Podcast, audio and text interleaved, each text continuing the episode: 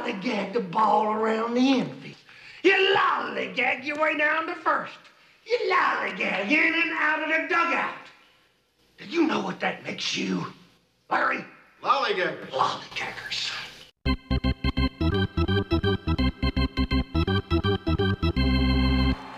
This is the Bullpen Brothers. Welcome to another edition of the Bullpen Brothers. Randy Heights, Dave Myrick here, talking a little college baseball. And Dave, what a crazy week for Oklahoma. I mean, they end up getting a game rained out midweek last week, play the three game series, and almost looked like they were sleepwalking on Friday against Kansas, taking nothing away from what Kansas did, but then come back and play pretty well the next two games and get a big victory on Tuesday night against DBU.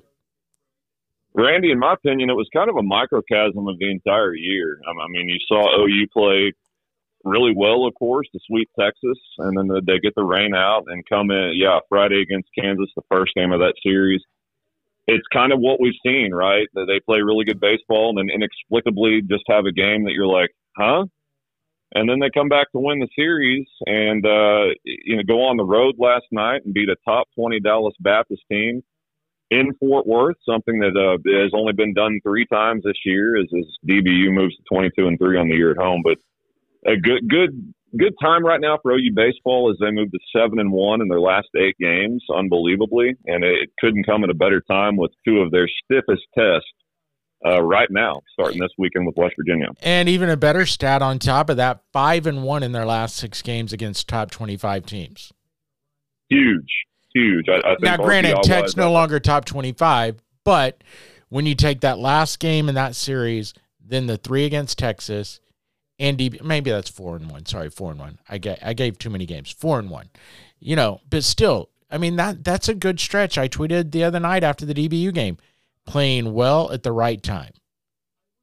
Yeah, you you did, and they are. It's it's hard to argue against that, and that gets tricky about you know who was ranked at the time you beat them. I, that's a different different conversation, but they're they're playing better baseball. I think we're seeing more consistency out of the bullpen with a couple of guys really starting to emerge as guys that you can trust and turn to when you need to. And since they've gotten Dakota Harris back in that lineup, I think offensively we're we're starting to see a little bit a little bit more consistency across the board. I thought their approach last night, especially with two strikes, was the most reminiscent we've seen this season from last year's squad, a, a team that would just spray the ball around to all different parts of the field, use the field, have a little pop with Harris's home run.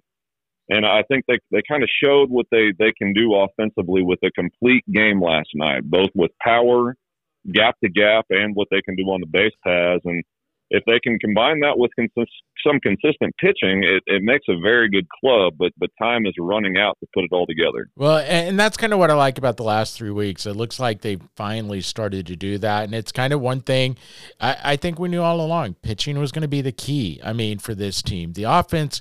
A lot of people think the offense has been fine all year long. It's had struggles. It's had, you know, but it's coming along a little. And I still stick to my guns on this. Oklahoma's got the most consistent. Again, not high end, most consistent starting rotation going in the Big 12 right now. And that that's good news for them because the one team they're playing this weekend is pretty good. And it, oh, it'll be interesting to see because playing well and getting that victory last night was only good heading on the road to West Virginia. Oh, no doubt. And yeah, you talk about West Virginia being good. They are. And in doing some research for this upcoming series, I mean, they're, they're paced by J.J. Wetherholt, hitting a smooth 463 with 11 home runs. They've got pop, and they also do what Oklahoma does, and that's steal bases. No when doubt. you combine those, yeah, when they when you can, can combine those consistently, it becomes a very dangerous offense. They're also second in the Big 12 in team ERA, so they can pitch. Hey, there's a reason that they're highly ranked and leading the Big 12. It's it's a daunting task for OU, but like you say, you you don't want to be playing anything other than how they are right now heading to Morgantown. No doubt. And let, let's just talk about, you know, the rest of the Big 12 as well. Last week was kind of one of those weeks where, you know, we talk about OU, and to be honest with you, this entire conference, and even West Virginia to a small degree, they they've only had their ups and downs, like a little down there. You know, for the most part, they've been pretty consistently good all year long. But this Big 12 is just it's it's been weird, Dave. I mean, look at the team Oklahoma beat last week in Texas. I mean, they or two weeks ago they swept them, right? Texas still doesn't really have starting pitching. They're they're trying to figure everything out, you know, and everything. And then they go to TCU, which TCU is not great. We're not making them out to be great, but I did just for the way Texas played at home. I said Texas is going to lose two one in that series because they gave me no proof to go. Hey, they're going to go and win this they figured things out. Still working on some things, but they look like a complete different team last week. They did. I think the surprising thing, you say TCU's not great. Neither is Tech, neither is Texas. But the weird thing is, we've seen flashes from all these teams mm-hmm. of being really good. It just nobody can seem to stay there, and you you just cannot tell from one week to the next what's going to happen and who's going to look like who. But no, Texas uh, you know, Lucas Gordon did what he did. He, he got some good run support against TCU Friday, and they were able to piece together a, another win Saturday and then drop a thumper on Sunday. But no, it's that that was very, you know, it's kind of what we come to expect out of this league. It's that one week one team looks outstanding, and the, the next week you don't recognize them. And it's, I think, all the pitching that was lost last year speaks to that point.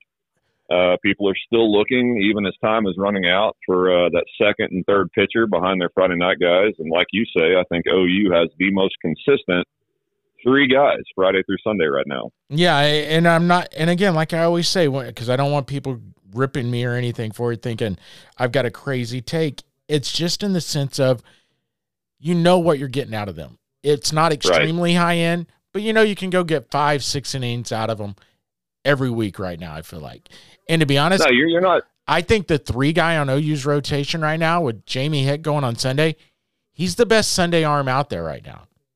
No question. Yeah, you're not saying that Braxton Dalpett is better than Lucas Gordon. You, you, yeah, you're just saying that. Look, as a collective, as the three starters Friday through Sunday, they've got the best rotation in the Big 12, and it's hard to argue with that. Jamie Hitt was outstanding Sunday. I mean, what he went eight innings, went top the hundred pitch count for the first time this season. Yeah, I mean, uh, it, yeah, it's crazy it's, to it's think. hard to argue. Yeah, and it's funny because we'll talk Oklahoma State here. We've talked a little bit about Texas, Oklahoma State. Cowboys stepped out of conference play. I'm shocked they got to play two games because based on the weather forecast of Thursday of last week, I thought that's just a nice road trip for them to Michigan to go sit in a hotel room because I I did not think they were going to get to play. Now for OSU, good news they came away with two wins. That's all you can ask for. Bad news it wasn't necessarily the most impressive two wins against a very, very down Michigan team this year. They came away with victories. That's all you can ask. And then they lose last night after being up 5 0 to Oral Roberts, and they have no idea who's going to start game three this weekend. It's weird no, in the Big 12. It is, man. Yeah, last week it was not looking good for Ann Arbor and Oklahoma State. But yeah, they go up there and then beat a very subpar Michigan team twice, which you know that, that's what you you need to do. You need to win games. They did. It really doesn't mean a lot in terms of the conference race or RPI or anything like that. But uh, yeah, then ORU just has a knack for for giving in-state you know schools fits in baseball, and that uh, that score did not surprise me last night. Even with Oklahoma State winning seven in a row, they just they seem to play Oklahoma and Oklahoma State very very tough every game. Uh, Oklahoma State is kind of like West Virginia, just a little bit under them. And, and, you know, the standings speak to that, in my opinion, that they've pieced together the best baseball this season consistently, right along with West Virginia. They, I, see, put it eh, this way, they, eh, eh, have had the least least amount of down weeks. Uh, and see, I'm going to go opposite of that. I OSU has been, I think, a mirror of everyone else in the Big 12 outside of West Virginia. And what I mean by that is, look, early in the season, they were going back and forth as far as records were concerned wins, losses, wins, losses. And then all of a sudden they got on that big tr- hot streak, remember? And then mm-hmm. all of a sudden they played Texas Tech, dropped two to Tech in a three game series. Then they win a few more games, lose to Dallas Baptist and Texas back to back, win the final two. And then after that, they lose one, two, three, four, five, six, six of their next seven. Then they win five in a row. But look at the opponents they were playing. Not, you know, not Murderers Row. They won eight in a row, excuse me. And then they finally play another decent team last night and they end up losing. Oklahoma State is kind of that conundrum because they've got a high talent level, but I don't feel like they've put it together yet. That's the Yeah, weirdest yeah. part. Don't get me wrong. I'm not. I'm not saying they're equivalent with West Virginia. Just outside of West Virginia and the rest of the Big Twelve, I Yeah. think OSU is just just under West Virginia in terms of being Okay, yeah. as consistent. Yeah, yeah, as consistent as anybody has been. Because underneath them, nobody has been. No, I mean it's Not- really not weird. I mean, it, it's crazy to think. I think OSU, if I haven't gone back and looked at of the, let's say top six teams, OSU has the longest losing streaks. Wow. That's what's Wow. crazy. Think about that.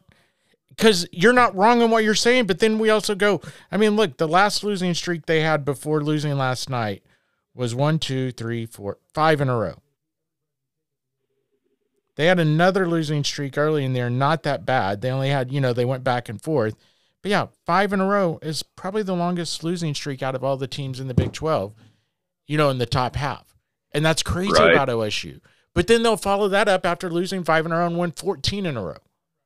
Yeah, It's I weird. It, it just it's weird, and it speaks to you know what they're going through along with everybody else, and that's we. It sounds like a broken record, but it, it cannot be repeated enough how tough losing that much pitching off each one of these staffs is. I mean, I, I think you brought it up a couple episodes ago. You need you know eighty percent of your recruits that you bring in to hit to Mhm. replace that, and that just doesn't that just doesn't happen. It. Uh, and It- we're, we're kind of seeing the results of that across the league. Well, when we say recruits to hit, literally it has to be 80% of the pitching staff. You probably have 80% of your recruits hit, but a lot of times that's a mix and match of fielders and, you know, pitchers combined for the 80%. Sure.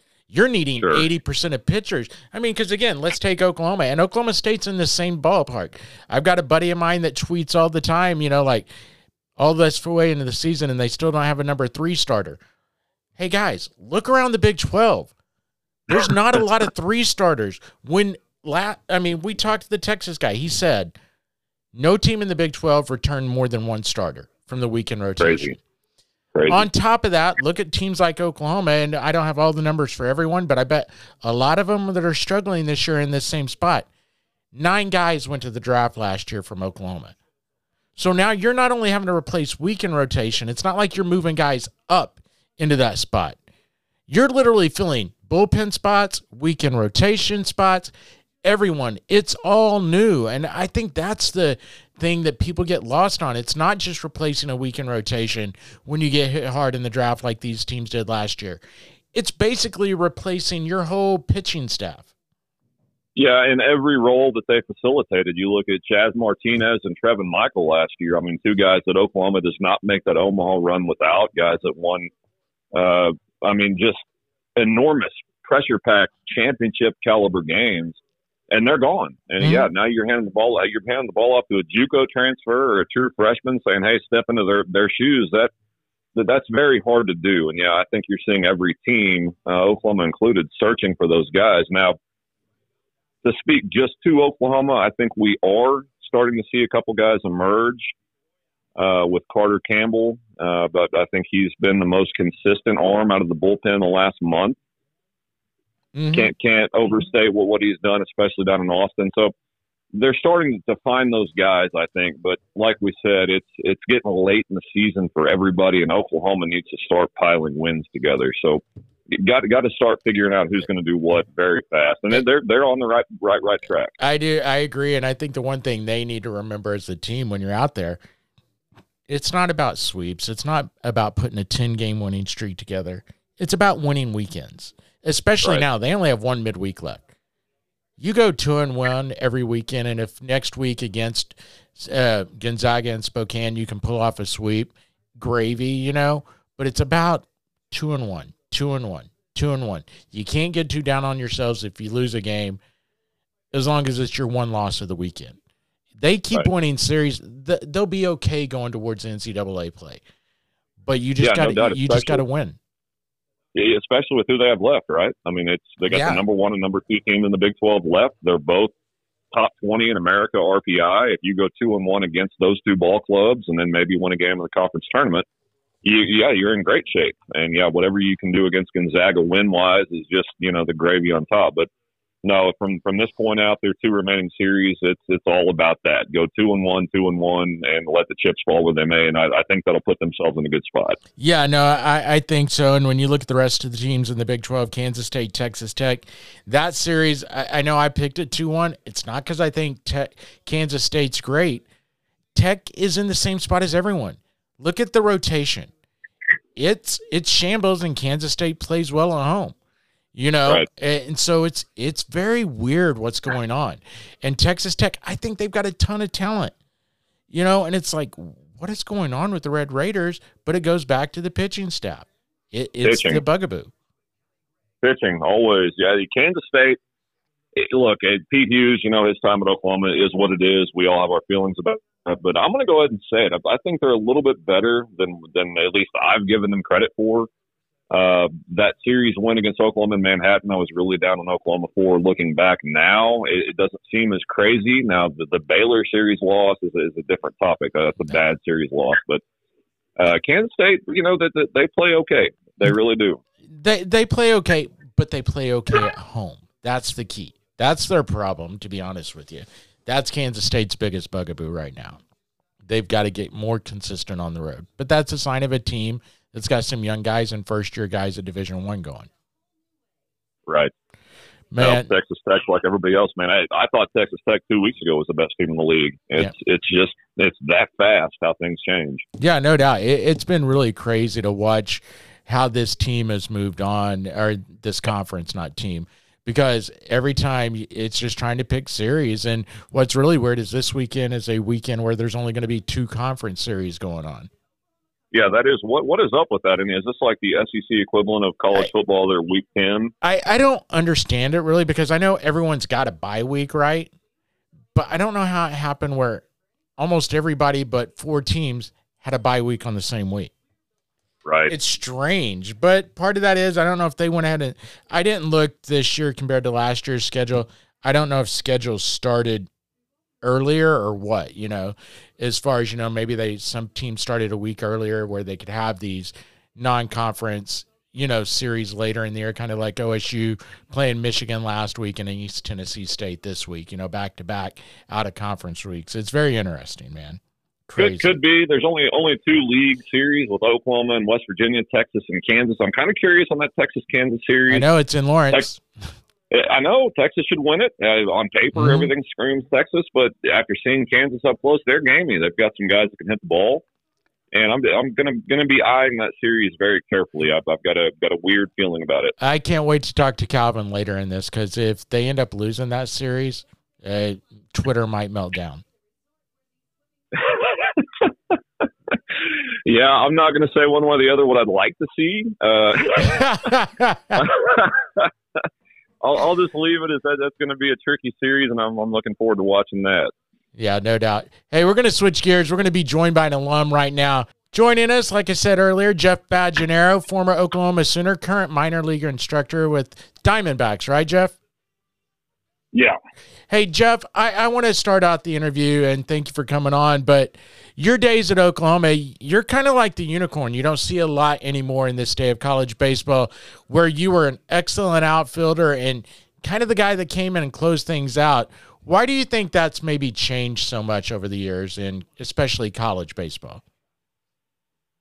Um, I'm not sure. I mean, there weren't a lot of guys doing it when I played either. And I mean, I think the game has changed a lot. It's it's very specialized now. There's a lot more you know private instruction at facilities, and guys are quote unquote POs now, which I never knew what that was a while ago, but pitchers only, you know.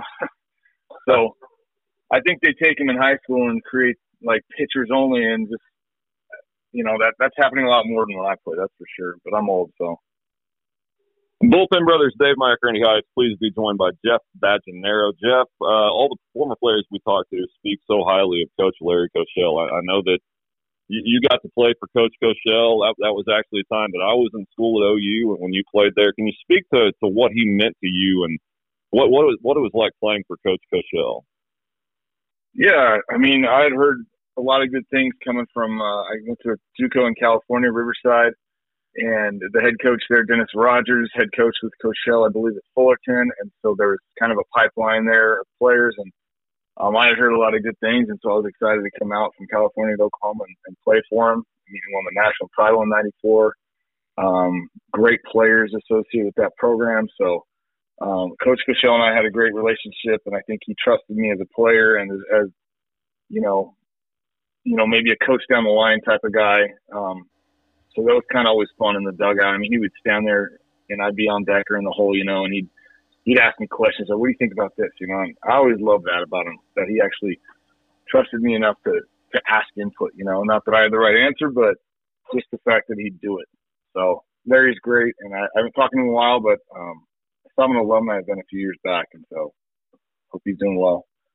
Hey Jeff, I, I know he is doing well. I see him out at the mall every now and then in Norman, so good to see him around town still. But Jeff, you've been in the minors for a while. You also made it to the majors. What's it been like through your journey, not only as a player but coaching now through the minor leagues? What was that journey like for you? I mean, yeah, I played for a little while. Had some injuries and retired. And honestly, at the time, I didn't even want to coach. I just wanted out of the game. I wanted out of the grind, the travel, the being away from family, and all that. And then I got out for about a year and a half, and I was like, I need to get back in. I mean, this is who I am. It's what I know. It's what I love. What I'm passionate about. And so I got back in, and yeah, now I'm in. I think year 13 in the minor leagues, and um, it yeah, it's you know, there, there's at the beginning, it's just like, I want to help players get better. I want to get better as a coach and this and that. And then as you go on, it's like, I want to be a big league coach. But at the same time, you're just like, I really, really enjoy what I do and helping guys and, and get better. So there's never that pressure if I have to be a big league coach. I think it'll happen in time and all that. But um, I, I enjoy what I do and where I'm at. And that's kind of the outlook I try to keep. Otherwise, there's this game you turn it into it's not it's not fun anymore. You know, if you're just worried about the next thing, you know. Yeah, yeah. Well, when you make it to the big leagues as a, as a manager, we'll, we'll expect our tickets uh, to, to come to, to come okay. by mail. Hey, Jeff, I, I know that when I played, man, growing up, it was still the era of you know the, the Easton Black Magic. It was before the BBCOR stuff, and, and you pitched in college before that happened. How, how challenging was that uh, opposed to nowadays? Do you think uh, you know missing missing barrels back then opposed to now? I think I mean I mean in '98 that was my sophomore year before I came to OU, and I, I think the World Series that year, the College World Series, was 21-14, right? '98. I think yeah, it was right. US USC LSU or something like that, and it's ridiculous, right? I mean, you you look at my college numbers, and I was a pretty good hitter I'm talking about JUCO right now, but I, I wasn't that good. Those barrels were enormous. I still have, you know, it's funny you brought that up because in my garage I have like this big old barrel of bats, just old bats, wood bats, and I have some TPXs that I used in college, and I'm just like, this is a joke. I mean, it was like a tree trunk, but it was still lightweight, you know. So, yeah, it's it's a different era back then. It was tough, and but at the same time, I think hitters right now are a lot better than we used to be. We have a lot more technology. I mean, there's stuff out there that guys are using that's just making it a lot easier for hitters to hit. But, but good for them. Hey, hey, Jeff. We talk about Oklahoma. You've been a former alum, and I know you said you were back a few years back at an alumni event. I know you're on the road a lot with the minors and traveling, but are you able to keep up with kind of what's going on with the Oklahoma baseball program? Uh, absolutely. I don't follow it as much as I want, but I mean, I, I always check in, see how they're doing. Like I watch their schedule, you know, to see where they're going. I try to always see if they're in town during spring training, so I go see a game, but it doesn't always work out. Um, and then, shoot, I think they were in Frisco right before I left for spring training, which I was mad about because I missed them by a couple days. And then uh, definitely followed them last year in the World Series. I was watching all those games before I went to the field, so it was fun. Family watches with me, and yeah, it's been it's been fun to watch them. Hey Jeff, speaking of that World Series, uh, I mean, what what did that feel like watch, watching your alma mater make it that far? I know they came up a little little little short. I happened to be up in Omaha watching along with Randy, but what did that feel like watching those guys get on on the run that they got on?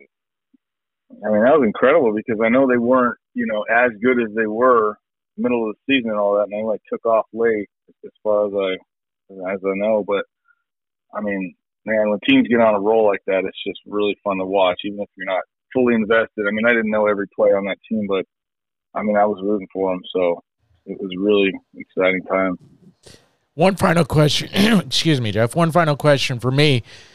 Traveling around, I know last week we a couple weeks ago we had Damon Minor on, and you were getting ready to face him, you know, coach against him. You run do you run into that too much now in the minors running into former teammates and alums there at the minor league level and just around? Occasionally for sure, but not not a ton. Yeah, I mean I I've been around Damon since he's been in Sacramento for three, four, five years and I've been in, in Reno with the Diamondbacks for a couple years, so yeah, I run into him quite a bit. So I mean, yeah, my office is literally right outside the batting cage in Reno. So like when they come to do their work pregame, we'll sit and chat for a second, you know. So that's pretty cool. And I didn't, and he was before me a little bit, but you know, he was again one of those guys that you looked up to as, you know, as a dude. So it's pretty cool having that OU connection. Yeah, he he, he was a dude along with his brother, and I know that we're going to try yeah. some more stuff for, for Ryan, you know, to benefit what he's going through. But Jeff, I want to thank you. I know that you and I have been texting for a while trying to get this set up, and I just want to thank you for making time to come on. And I know that you've got a jam packed schedule, and, and good luck the rest of the season, man. Oh, I appreciate it, man. Anytime. Thank you very much, Jeff. That's Jeff Bajenaru, former Sooner from the University of Oklahoma. Man, ah. what an interview with Jeff Bajenaru there, Dave. Really great catching up with – the former Sooner alum and what he's doing now. It's kind of crazy to see how these guys' careers just, you know, blossom even after they're through playing. Yeah, Jeff over in AAA doing his thing. He, uh, one of the last, you know, great two way players at OU, a guy that can come in and get the save and still rake at the dish. I mean, think he had a 326 batting average for his career at Oklahoma and 20 saves his senior year. You just do not see that nowadays. And it was great catching up with Jeff. We've been working through some scheduling stuff, but always great to talk to those former alum and, and know that they're following OU and invested in the program. And it was a great interview, Randy. Yeah, it re- it really was, man. Hey, joining us now, a man that follows along and follows Oklahoma and follows Texas. He's our Texas insider, if you will. Calvin Kirkland joins us, man. And Calvin, the Longhorns. I- explain them to me, please. explain the Longhorns. Okay, well, uh, I I think they're good I'm, one week, and then they do what they did against Oklahoma, and then I'm like, yeah, they're not going to win, and they go take two of three from TCU. I, I can't figure them out. They're enigma. They're they're like they are an enigma. They're like the rest of the Big Twelve. It's just a crazy season this year. I think that they they're they're a little bit opposite of what I thought they were going to be. They are doing much better offensively mm-hmm. than I thought they would do. They've come around. They're they're really playing you know well there, and and some of their pitching, especially on the back end, has had some very serious problems in the in the last three series. So it's it's kind of putting everything together in one you know package and, and getting it all put together, and, and they're a good team if they can do that. If they cannot do that, they're going to run into some, some serious problems down the road. Well, look, I picked Texas to go in and beat TCU this weekend two to one, uh, just because what they did the previous week. I think that's kind of the rhythm of the Big Twelve. One week they look outstanding, the next week who knows. But it's the first time I got to see Lebarron Johnson, and man, he's got some serious mm-hmm. stuff. I mean, speak speak to kind of where you see him falling in line in that uh, that Texas pecking order pitching wise. I believe he's going to stay where he's at. He has uh, got great stuff. He's a he's a big guy. I don't know. You, you say you did watch that game. He's he's a big presence on the mound. He's, he's a large kid. He throws hard. He's got great stuff. He was absolutely phenomenal in Game Two of that series with TCU, and he's being utilized right now to, to fill that middle relief role that they need so bad. Okay. Uh, they still do not have a guy that's going to come in and close things out at the end of the games like you want to see. But as far as I've seen, nobody does mm-hmm. in the mm-hmm. Big 12. So uh, I think they're going to leave him in the middle relief role. They've got great starting pitching. Uh, their Friday night starter, Lucas Gordon, you know, guys, has, has been phenomenal. 5 and 0 on the year. He's the best starter in the Big 12, man. I, I really do. I think he, so he is a gamer. He is outstanding. And uh, you know, they they just got you know Lebarron got the win in, in game two because he he pitched over six innings in that game, but they they just don't have the starting pitching that they need, uh, especially their three guy right now. It's just been it's just been a smorgasbord of of pitchers. They're trying to find the right guy, like a lot of people are right now in the Big Twelve. He's the he's the one solid role that they have in, in the middle of these games. You, you know, Calvin, I, I don't think you're you analyze the Big Twelve. I think perfect there because that's one reason why I've been saying Oklahoma's winning the last few weeks. It's almost like they somewhat have solved the weekend rotation, at least consistent. Not high end arms, but they at least know they've got three guys. Hey, go out there and give me six. We can figure out what to do in seven, eight, and nine. You know, and, and it's been fun. It's been fun to watch them do that. It's noticeable what they've done. Uh, it's frustrating getting to that point. It is. But when you finally get to that point, you hope for Oklahoma it's not too late. But when you finally get to that point and you see what what they're trying to do with their rotation and they get it where they want it, it's it's just like A and B. It's totally different. You just see it happen, and we've seen it happen with Oklahoma. I thought that we had seen it with Texas, same here, but you know, it, it's not happened. They're trying to get Whit ready. He's not been good. Yeah, he's, eh, he's eh, pitched in two games now. He's terrible. And that's the thing. It's like it, a lot of people forget, and Dave and I have talked about this already on the podcast. When you lose guys to the draft and then the bullpen, you know, as well to the draft, you're having to move a lot of guys up. And sometimes those puzzle pieces, when you're moving them into that weekend rotation, it takes a while for them to figure out their roles. And then the middle guys, like you talk about Texas back end, it's kind of like guys they thought probably would have been in the back end. They're having to move them up earlier in that rotation. It just has got this whole Big 12 up in arms it's nuts. I talked to you guys weeks ago about Morehouse. I even threw out the, the term, you know, All American, and uh, you know that's not going to happen. He's been awful. He's been awful. The last you know month of the season, he's been terrible, and uh, I'm not going to stick by that uh, prediction any longer. He's jumping he's, off the All American. I'm way off the All American uh, bid there. Uh, he's he's having some serious problems right now, and and I can't explain it. When you watch it, he's not doing anything fundamentally different. He's just the mechanics are the same. Everything's the same. It's like he's lost confidence, and when that happens to a pitcher, things go south in mm-hmm. a hurry, and and he cannot find it right now. He's he's not been good. Yeah, when confidence goes south, that's that's not good. I've talked to OU fans on Twitter all the time that always bring up they, they lost Sandlin and Horton and Bennett. Yeah, but what what goes overlooked is they also lost Chas Martinez and Trevin Michael. I mean, those guys came in and won these games. These guys pitched in on the back end. You don't replace that overnight. And Oklahoma's been trying all season. Texas has tried with Morehouse, but you know everybody's everybody's kind of searching for that that back end thing. But like you say, time is running out to put those pieces together. How great would it be to have a Trevin Michael right now? Oh yeah. Oklahoma. I mean, these guys, just like you told me last night, we were texting back and forth about the game. Obviously, they had the game in hand, and you know, 10-2 lead, and you're you're on pins and needles. You're nervous. You're scared, and that's just not the way baseball is supposed to work. And it's been that way all season, and it's frustrating because we are all baseball fans. But at the same time, we got to back up, like Randy said a second ago. We got to back up. We got to understand that these kids are are young, especially the Texas staff. A lot of them are really really young. You've got to give them time to find, you know, their niche and uh, and and do their thing. And Oklahoma, you have seen it happen with them. They still struggle in middle innings right now, but Texas, I think, is finally getting to the point where they at least know what to expect mm-hmm. from who they put out there seventh inning on. Yeah, and, and, you know, I think you're seeing a lot of teams, Texas getting to that point. I think Oklahoma is actually to that point. I think Aaron Weber, they're trying to get him right.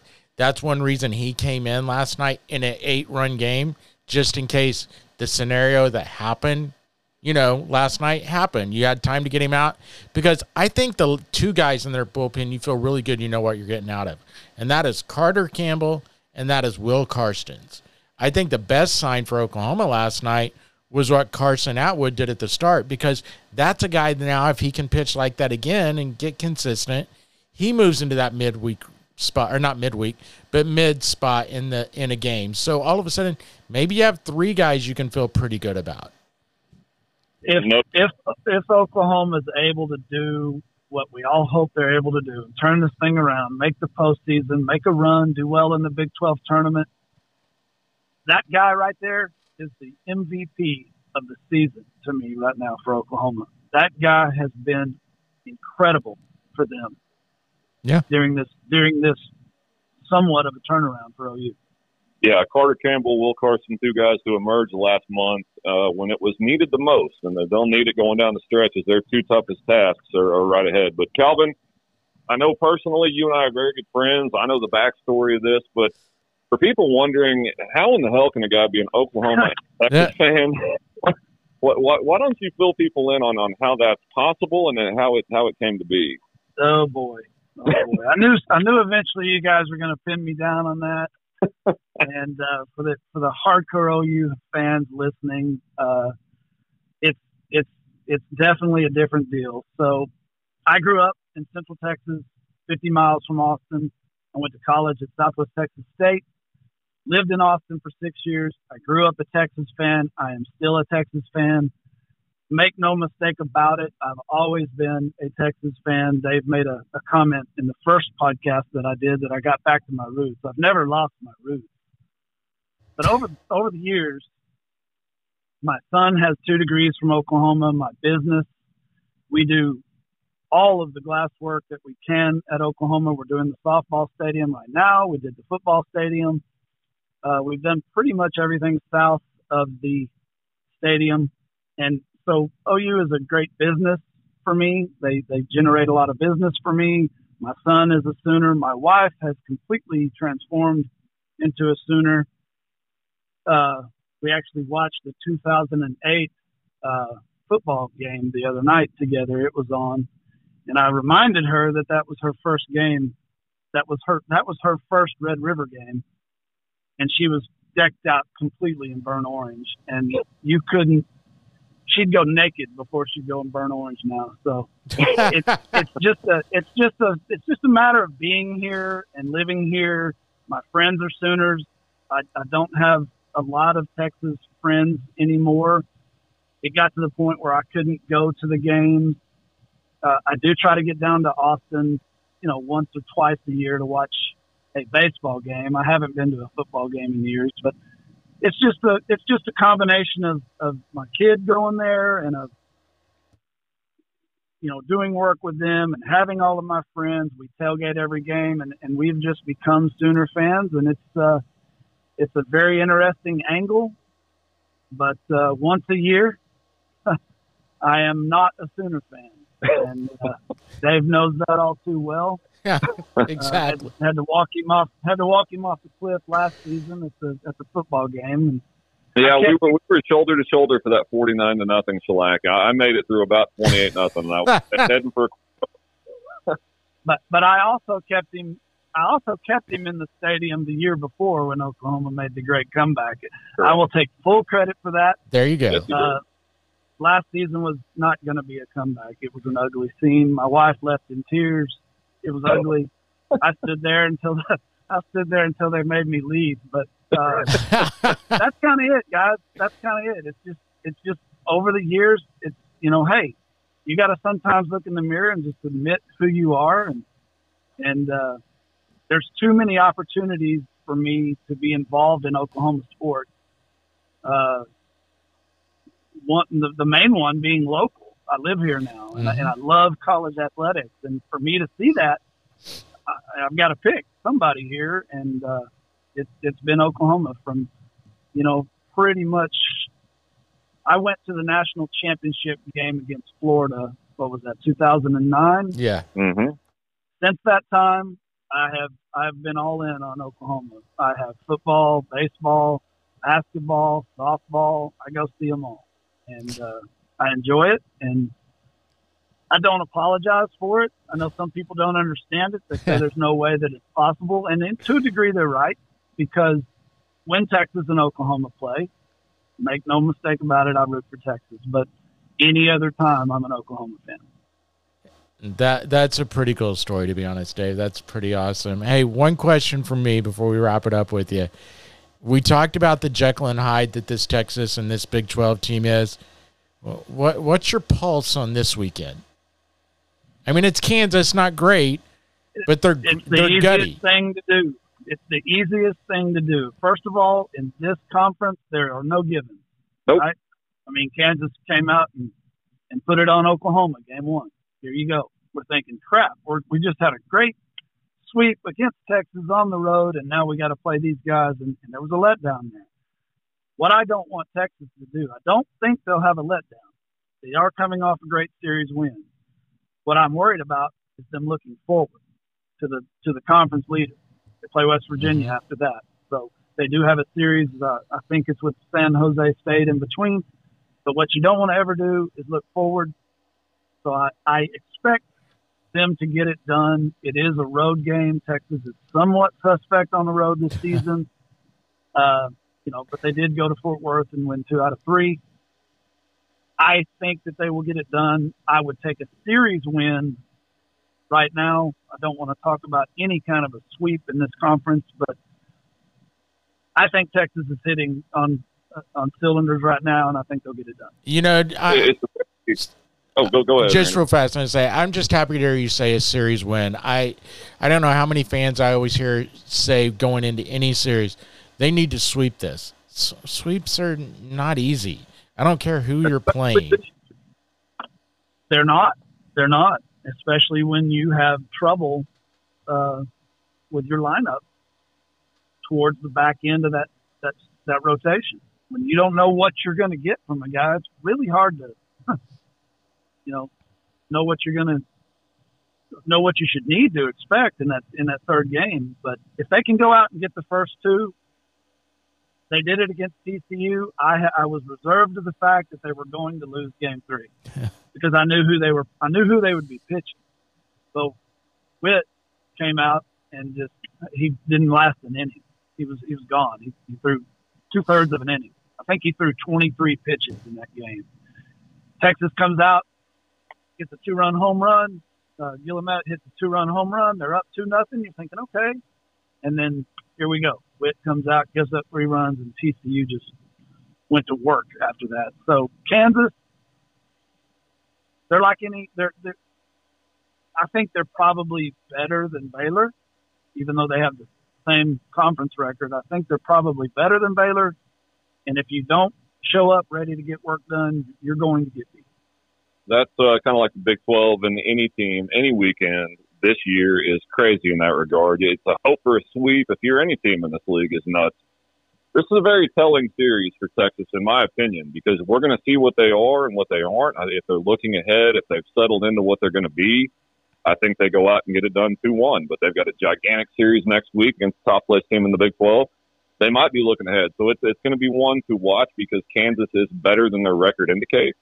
And they've played pretty good baseball in Lawrence. So it's that's a tricky series, and it's going to tell a lot about about Texas. But uh, Calvin, want to thank you for coming on. Insight to Texas and Oklahoma is always appreciated.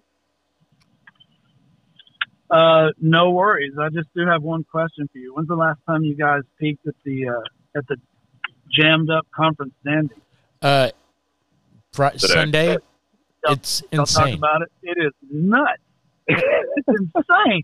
Calvin, just as soon as You we say, start- I mean, think about this. We say like West Virginia's, you know, they're easily the le- leader with four, but they have more series, I think, than anyone left. This thing is going to They be just a, have one extra. They have one extra series. yeah. This is going to be a crazy mess by the end of the year. Can go any direction.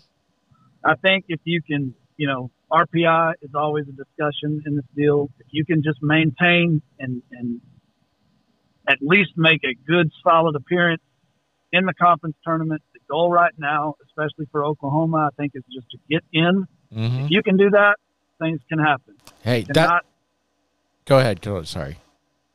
that, that's all I was saying. If you cannot do that, then then it's it's going to be a tough finish to the season. But you know, Oklahoma does not have uh, an easy finish. No, Nobody does. No, they there's don't. Not a, there's not an easy finish. There's no easy team. There's Nope. not. There's not. But you put it best. That's why I say, you know, when people are asking me right before the Texas series, I'm like, guys, they can still control their own destiny. It's just about winning series right now. You do that, And and They Oklahoma handle has the two top teams in the conference to finish with. yeah, and Brutal. Uh, where if Oklahoma goes 2 1, 2 1, maybe wins the game in the Big 12 tournament, they will be where they wanted to be to start the season. It's all in their hands. And that sounds crazy to say after I the start that they had. I completely agree with that. I was even reserved as a 500, three and three. I was even good with that. Win Yeah. one of the series, win three of the games, you know, make a little run in the tournament. And I think Texas is the opposite. They're they they already have some extra wins, but they still have to prove to some people that they are worthy of being in that tournament. They still have things to prove, even though their RPI is up. They need to really finish strong, and, and they've got a tough road ahead to do it. Two two road. Uh, I'm sorry, they play West Virginia and Austin, but still tough tough task. And uh, it'll be very interesting to see what we were talking about in two weeks. no doubt, man. Hey, Calvin, thanks a lot, man. We'll talk to you later. All right, guys. See ya. See you, bud. Calvin. always great having Calvin on. A great perspective, and he's right about Texas and the rest of the league. Dave, it it's uh, it needs it needs some medication, you know, because it is mental right now. Yeah, I, I thought that it was so poignant. You know, you, hey, just describe Texas to me. And the long silence, I, I think, is indicative of, of any fan, uh, really, of any team in the league right now. It's who knows, man. It, it getting Calvin on is always a good dive in Texas. You know what their fan base thinks. You know what they see with that team because you know. As people who cover the Big 12 and watch OU, we get to see them when they play OU, but probably don't pay attention as, as close as we should. So that's, Mhm. that's always a good perspective to have and, and get his thoughts on this upcoming series with Kansas. You know, one that we, we both think could, could be tricky for the Longhorns. But yeah, two, two conference series this week uh, with Oklahoma going to West Virginia is, is kind of the big one to focus on because Oklahoma, Randy, is in a spot where they finished with the, the two top teams in the league, and they really need to get these series wins to put themselves in, in a spot where they want to be. So it, it all starts this weekend up in Morgantown. No doubt. And if you want to, if people don't think the conference is crazy, Calvin put it best when we asked him about it. He feels like they're playing well and thinks that they can win this series and will win this series. But you could even tell in his voice, it's not the overly confident, like when usually a team that's in the upper half of the conference is going on the road to play one of the two teams with the worst records in the conference. You know, there's not that confidence this year. There's been years past where you're like, oh, that team's junk. They, they've got to go win three. I don't think there's one team in this conference right now, whether it's West Virginia playing a Kansas or an Oklahoma playing a West Virginia, that everyone goes, yeah, we're going to go win three. No one, no one feels that way. No, no, they don't. And to your point, uh, Kansas beat West Virginia this year in a series Exact at West Virginia. At West Virginia. I mean, that's that's why I can sit here and say, yeah, West Virginia is the best team in the Big 12. But are they really that good, or are they on a really good run? That's the difference. I I know it's it's crazy to think, man. And you know, let's switch up a little. We're going to get Oklahoma perspective taking on West Virginia. We're going to be joined by Carter Campbell. Joining us now, Carter Campbell, Oklahoma left-handed relieving pitcher. And Carter, thanks for taking some time out. I know you guys are getting ready to hit the road for Morgantown as we're taping this on Wednesday, but what a game for you guys last night. Was that just kind of the feather in the cap, the one over DBU, to kind of keep this momentum going heading into the weekend? Oh yeah, definitely. Uh, one thing. Hopefully, give us a lot of confidence going in playing a good ball club this weekend. I think. Uh, I think the bats were just. I mean, throughout the whole game, were pretty hot last night. And I think, uh, you know, we had the pitching to hold them down last night, and you know, all around good Soo- Sooner win. Pleased to be joined by Carter Campbell. Carter, yeah, you're right about last night. I thought that the two strike approach was unbelievable. I mean, spraying the ball to, to all parts of the field. But in this last month, can you talk about kind of what what's what's thrown the light switch on? Well, what's become you know? Are you locating pitches better? Is it is it a confidence thing? And how have you been able to take the mound and, and dominate like you have? honestly, like uh, like Skip always, Skip and Reggie always preach to us. You know, you know, uh, throughout the season, uh, part of it we weren't doing so hot. We were, you know, getting bullied, as they would say, we're getting bullied around a little bit. And he said, "There's got to be a time when I got to say, you know, go out there and finally uh, put the bullying on other people." And I feel like uh, not only me, but the rest of the team has kind of reached that point and started playing for each other. And I feel like it's, uh, you know, I've been playing out pretty well for us recently. Hey Carter, uh, I got to ask you: Is your is your arm just made like of Jello? Because my goodness, you you go out there every day. Every time I think, nah, Carter won't be coming out of the pen. I look in the pen and you're warming up. I mean, it's pretty incredible. Oh, yeah. What, what has got you to that point where you can just keep going out there every day?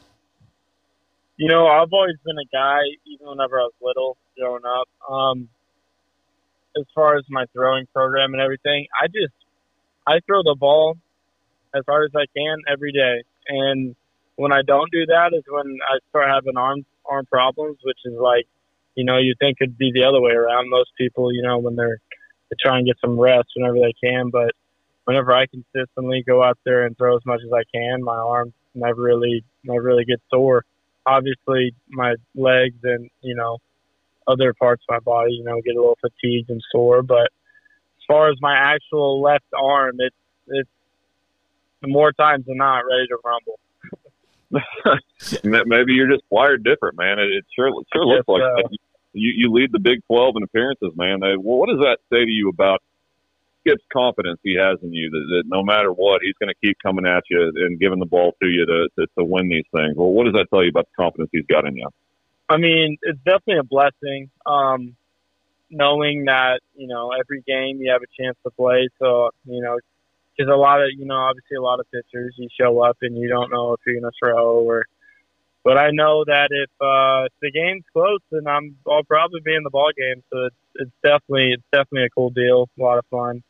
But uh, yeah, definitely you know makes me feel like I'm you know trusted a little bit by Skip and you know having him by my side you know definitely helps a lot. Hey Carter, let let's talk just a little bit. I mean, it's in the past. I know you guys are focused forward, and that's fine. But how big being a being a kid that's been at Oklahoma, Texas kid, that series in Austin? How how big was that performance for you just personally to be able to? I mean, you get a win and you get a save against the Longhorns. I mean, that's the place to do it. you got, you know, coming out, coming out in a stadium like that. I don't know how many people were there, but it was, it was, it was definitely packed. Having whenever you're running in from the bullpen and having everyone in orange in the stadium doing you, definitely, you know, gets the blood pumping as it is. So, I mean, yeah, definitely, definitely a lot of fun, you know. But I mean, on top of me having, you know, a decent, pretty good weekend, you know, the Sooners coming out the sweep, doing something that uh, Sooners have never done before and making history was definitely, definitely a cool deal to be a part of.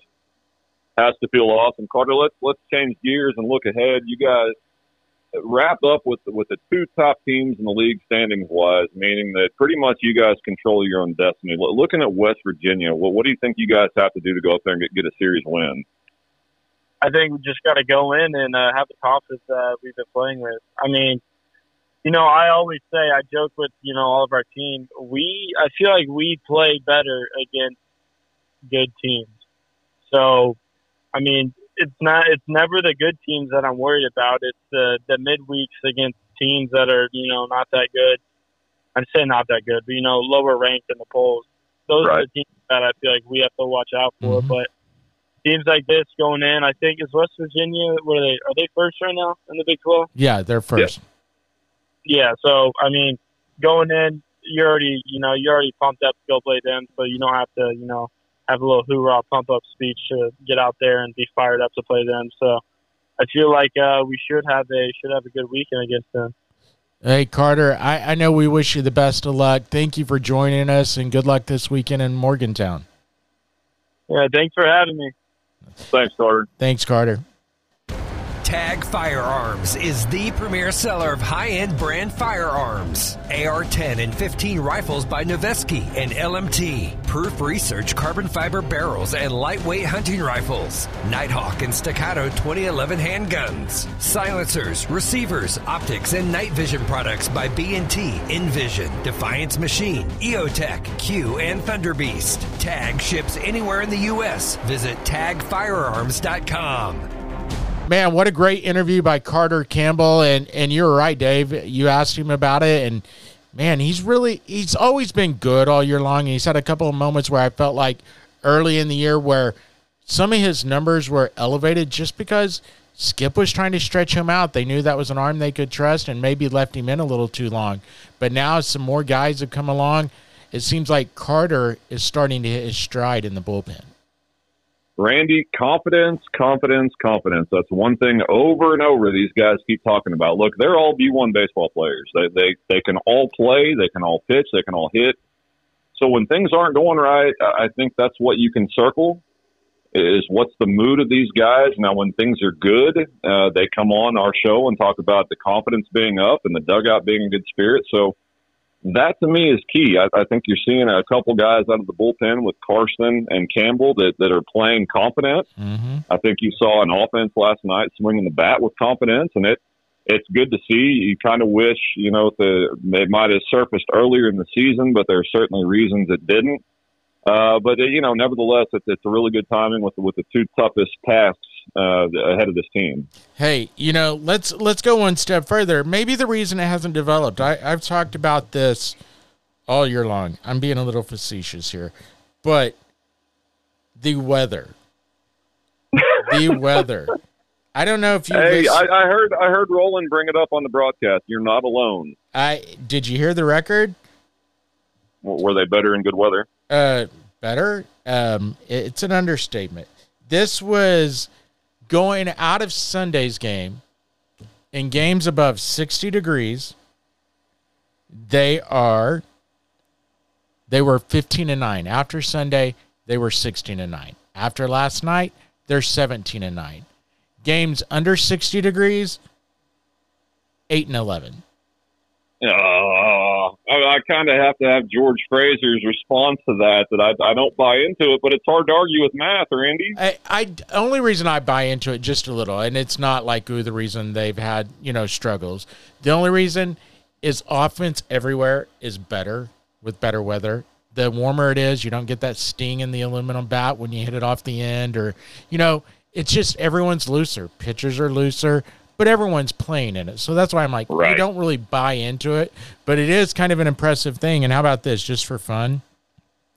I decided while we were on this call, like, let's look up the forecast for this weekend.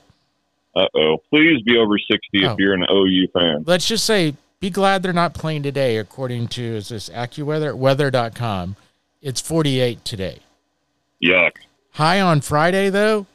Oh, of course, pop ups, damn it. The high on Friday, 68. Oh, there you go. There you go. Hey, high, we're eight, eight degrees to the better. Hey, high on Saturday, 75. High on Sunday, 75.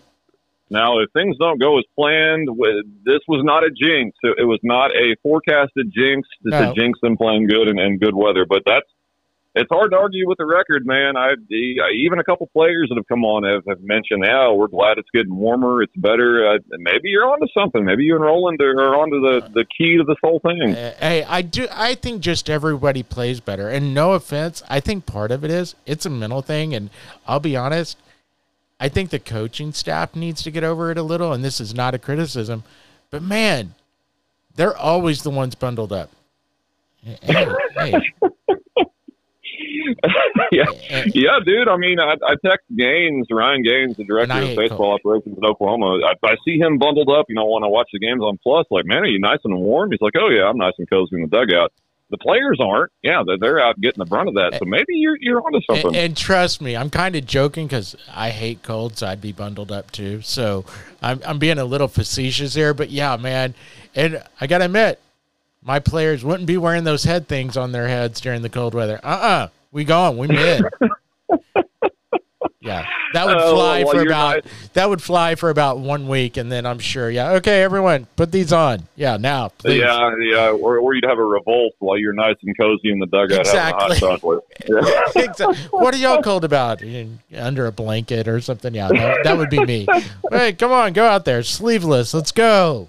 Yeah, come on, be men. Yeah, The men don't need sleeves. Let's go. Exactly. No, it's funny, but yeah, it's crazy. The weather. They, I'll admit, this year hasn't been the best weather for college baseball in this part of the country. You know, it seems like every time you think it's going to be there, but that record thing, I heard that on Sunday, and it's like, oh my god, that's what I've talked about for a month on the podcast. You know? have, you have, and the players. I mean, I, I would completely discount it, except we've heard guys like Kendall Pettis and Braxton Douthat bring it up. So I, whether it's psychological, it is physical. You, you know that Yeah. it feels better to be outside when you're not freezing. So I mean, it, it you know, it makes sense to a to a degree. It does. Hey, man, but it's going to be a fun weekend. And I think it's going to be an interesting weekend because Calvin brought it up in that interview. Look at the conference standings. Just, just look. Crazy. Let's say somehow, some way, OU's able to go win the series this weekend. Again, not a sweep, just win. Right. That puts West Virginia down to six losses. Oklahoma State would have seven losses. OU would have 10 losses if they only lost one game. Then you got TCU with 10 losses. You got Texas, what do they got? Eight losses right now. And somebody else, oh, Tech's nine and nine right now. And so, like, they're not playing. It's only four teams playing this weekend. Going to that final two week stretch, Dave, it's almost like if you're the rest of the conference, regardless if you want to win the conference or not, which I know everyone does, you almost have to be rooting for Oklahoma to win, if not somehow pull off a miracle sweep, just for the fun that the last two weeks is going to be in this conference. Hey man, I, I get uh, direct messages from OSU fans that have listened to our show, and then you know they say, "Hey, we need Oklahoma to go do this and that this week," and we. A thousand percent, you have Cowboys pulling for Sooners in this thing because that if they're able to go up in the number one team as close as the teams are behind the number one and two teams, mm-hmm. that just throws everything on its ear and becomes a, a brand new race. Well, and let me tell And you, it, it, if Oklahoma pulls off the sweep, Katie barred the door for this conference because then that puts the teams that are currently in fifth and sixth spot, like what, a game out of first place? it's that close. Yeah. I mean, it's crazy. Or a game and a half, I think it would be. That's how Game and a insane it. Yeah, I mean, insane. No, it's uh if they were able to get the sweep, I mean, we think the conference is crazy now. Next week's show, if that happens, I wouldn't even have the vocabulary for it. But that being said, the way the season's gone, it would not surprise me if that happened, Randy. Yeah. It just it wouldn't. I, I know, and we'll do our predictions here in a minute because I'll be honest. In my head, I've gone back and forth on what I think gonna ha- what's going to happen in this conference in general. You know, for this weekend, the non-conference ones are maybe the hardest ones to pick because some of these teams, kind of like Carter. I mean, I was glad to see him say that or hear him say that maybe they're actually acknowledging it. That they haven't played well against the bad teams, but against good teams, they've played pretty well. He's You not. know? he's not wrong. They're Eh. four and one in their last five against top twenty-five teams. Yeah, I mean, and it- it's kind of one of those things. It's good that the team hopefully is starting to realize that, where maybe they learn now to play consistent baseball against all teams. But I think that's the problem with the entire Big 12. That's the reason this race is so jumbled because everyone's that way. It's like good teams, everyone's going out and giving their best. You play some of the lower end teams, and it's kind of like, eh. And you could say that's what happened to Texas maybe against Oklahoma. Yeah, you can. I think that speaks to maybe people don't realize that in football, you hear about it all the time. A team having a down week because of who they're playing. They can't get up to play them. People don't realize that's the same in every sport, including baseball. So he, he touched on it. Hey, if we're going to play number one West Virginia in the league, yeah, we don't need any extra motivation. If you're playing Lamar at home on a Wednesday, you might. And I, I think that's kind of where they've struggled to find consistent consistency this year. And yeah, yeah, you're right. They should need an, any extra motivation with everything on the line and who they're playing this weekend. Yeah, I mean it, it's gonna be it's gonna be a wild week. You know, I think as far as for Oklahoma because I think Friday it's really big in a lot of ways. The Friday game for Oklahoma. Let let's just talk about it. And it's not necessarily to get the win. Yeah, winning on Friday it gives you the leisure to only have to win one of the t- next two to win the series. But I think where it's big too, you need the Braxton Douthit from Texas not the one Right. from Kansas. You need him to be able to go out and give you a really solid six innings. Because when they do that, it seems like that's when the bullpen even pitches better. Yeah, they do, and he's gonna he's gonna have to match uh, Blaine Traxel for West Virginia, their Friday night guy. He's six and three on the year. Hey, he's been every bit as good as Lucas Gordon has. I mean, I've, I've watched him mm-hmm. their games. He he has just as good of stuff. So when Braxton Douthit is at his best version, I think he can match either one of those guys pitch for pitch. He did Gordon down in Austin until OU was able to get some offense and win that game, but that's what they need Friday. If they're able to get that win, that that just takes so much pressure off Saturday and Sunday, knowing you just have to get one more. Yeah, no, no doubt about it, and that makes that makes your team breathe easier. Because all of a sudden, when you do what Oklahoma did last week, lose Friday, and you know you need to win series, that makes those next two games tight. You know, because Pressure packed. yeah, I mean, and so that's that's where it's really interesting to see what happens on Friday. But I, I think it's not even as much winning. Get that good pitching performance and see where you can go. You know, No and, question. and that's the key. And because I really like what you see out of the Saturday spot. You know, Braden Carmichael, he's just a bulldog, goes out and grinds it every day. And then I also like what you see out of Sunday. And we mentioned Jamie Hitt, maybe the biggest, best arm throwing on Sunday as far as consistent starters for a Big 12 team. So you feel like you got that advantage if you're Oklahoma going into Sunday. So it's just about winning one of those first two. It is, and Randy, I'll bring up one more thing during this this kind of nice run that OU's been on that that's being overlooked a little bit. Defense. All three of these guys are pitch to contact pitchers. They don't have overpowering stuff, so you need the defense behind them to be spectacular. They have been. Uh, they've limited the errors. Wallace Clark had a tremendous game Sunday. Uh, was a defensive MVP. Well, it's kind of hard to, to discount what Kendall Pettis did, bringing back a home run, but Yeah. those are the plays I'm, I'm talking about. You have to have behind those type of pitchers, and right now they're playing really good defense behind those guys. And, and no doubt. And, you know, we, we talked about texting back and forth and everything. And I said a couple of weeks ago when Dakota came back, this will make the team better because Wallace has been in a funk. I think he would admit it. Defensively, offensively, he's been in a funk. Having Dakota back allows them to let him have like a series off like he did against Texas and then gradually get him back into the system where it's not all on his shoulders to be the third baseman every day, you know, because now you got the utility knife, Swiss Army knife, and Anthony McKenzie that can go from first to third. You know, if Jackson Nicklaus needs a day off, he can play second, he can play short. You know, all of a sudden, it lets everyone else relax and breathe. And so I think you've seen a big change in the offense for that factor alone. Yeah, and you, you did call it. That's exactly what you said with Harris coming back. That that would be a big key. And I, I was curious as to why why mess with a good thing, you know, by by inserting Clark back in the game. But I, I think the staff did exactly what what you said. Hey, give the guy a break, let him take a breath, put him back in, and it worked. He had one of the best games he's had all season Sunday. Yeah, re- really true, man. And let let's talk about the other series in the Big Twelve coming up this week. I mean, it, it's going to be very interesting. But the other conference series, let's focus on it. That is Kansas and Texas at Kansas. We've talked about it with Calvin. I I think Texas wins the series two to one. But again, it's not one that I'm going to look up and go, "Oh my God, they didn't win the series at, at the end of the weekend." If Kansas comes out on top.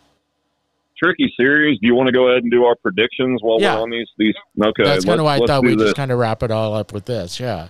Okay, no. okay. Let's uh Kansas, Texas. Man, that's tricky. Uh, to be honest, if it went either way, I wouldn't be surprised. I'm right there with you. That, being said, I like what Texas just did at TCU.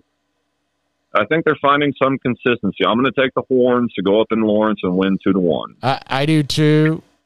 And I take them reluctantly because it seems like every time I feel like Texas is going, they go into the tank. So I, I, I'm going to go with Texas 2 1. I can't believe I just heard that, but okay, all right, you're Yeah. going with Texas. Okay. I'm telling you, every time, though, they bite me in the rear. Hey, it's really weird, some of these uh, out of conference series. Oklahoma It State. They go to Ann Arbor last week. They play East Tennessee State this week. I, I think for anything, if you're a Cowboy fan, this series is not about winning and losing because they're going to win the series, I feel like 3 0.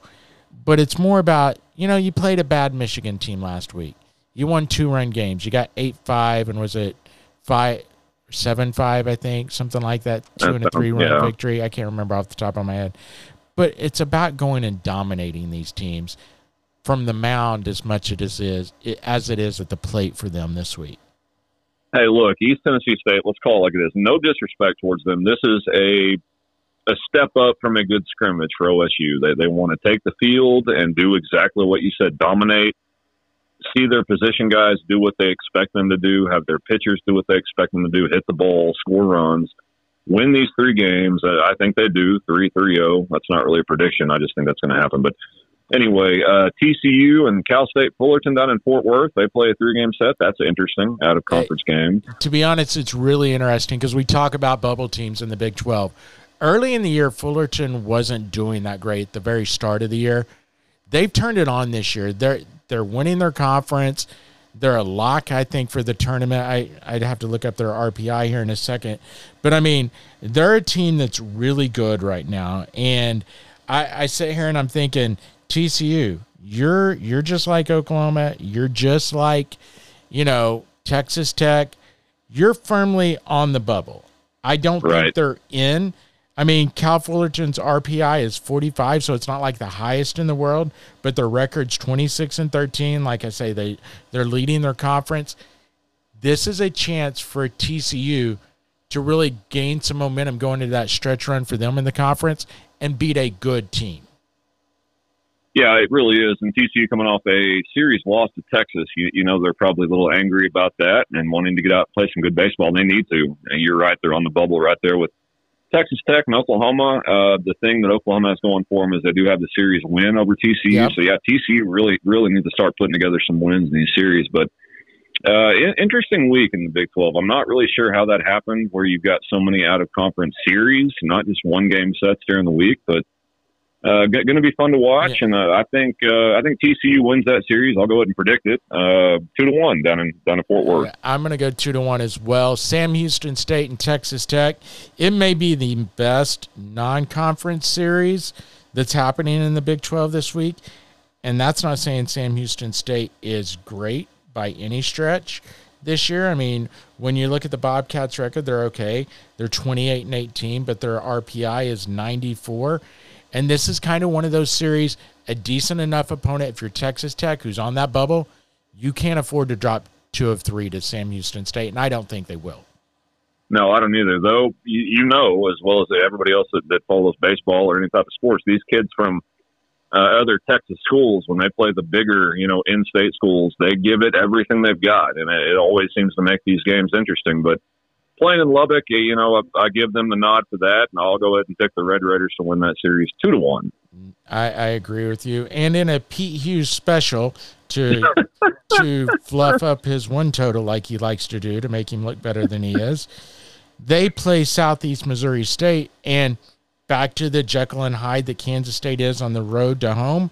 They lose a one nothing game on the road to Wichita State last night, and now they go home to play Southeast Missouri State. If they don't sweep, I'd be shocked. Yeah, I would too. Uh, simply because where they're playing, you touched on it length.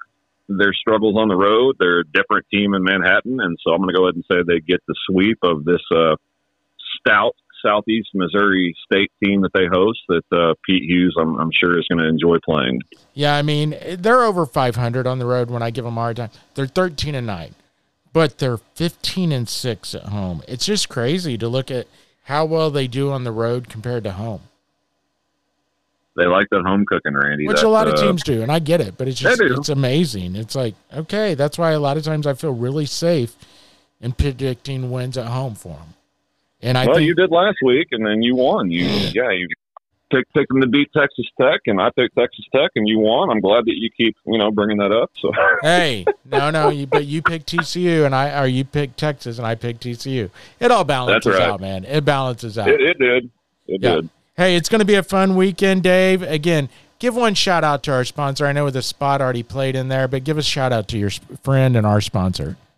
Yeah, Chris Striegel at Tag Firearms up in North Dakota. Uh, talked to Chris this week. He's about to go on a hunt with the, with the firearm manufacturer Q, and they, they specialize in Q LLC products, uh, along with Noveske, Knights Armament, pretty much any of the top end firearms that, that you need or anything else you can find uh, suppressors he's got name it he's got it optics same deal suppressor wraps uh, anything that you need in the world of firearms tag firearms www.tagfirearms.com hit them up. They'll set you up. All right man. Hey we'll talk to you again next week. Sounds good randy. You've been listening to the bullpen brothers podcast right here part of the franchise podcast network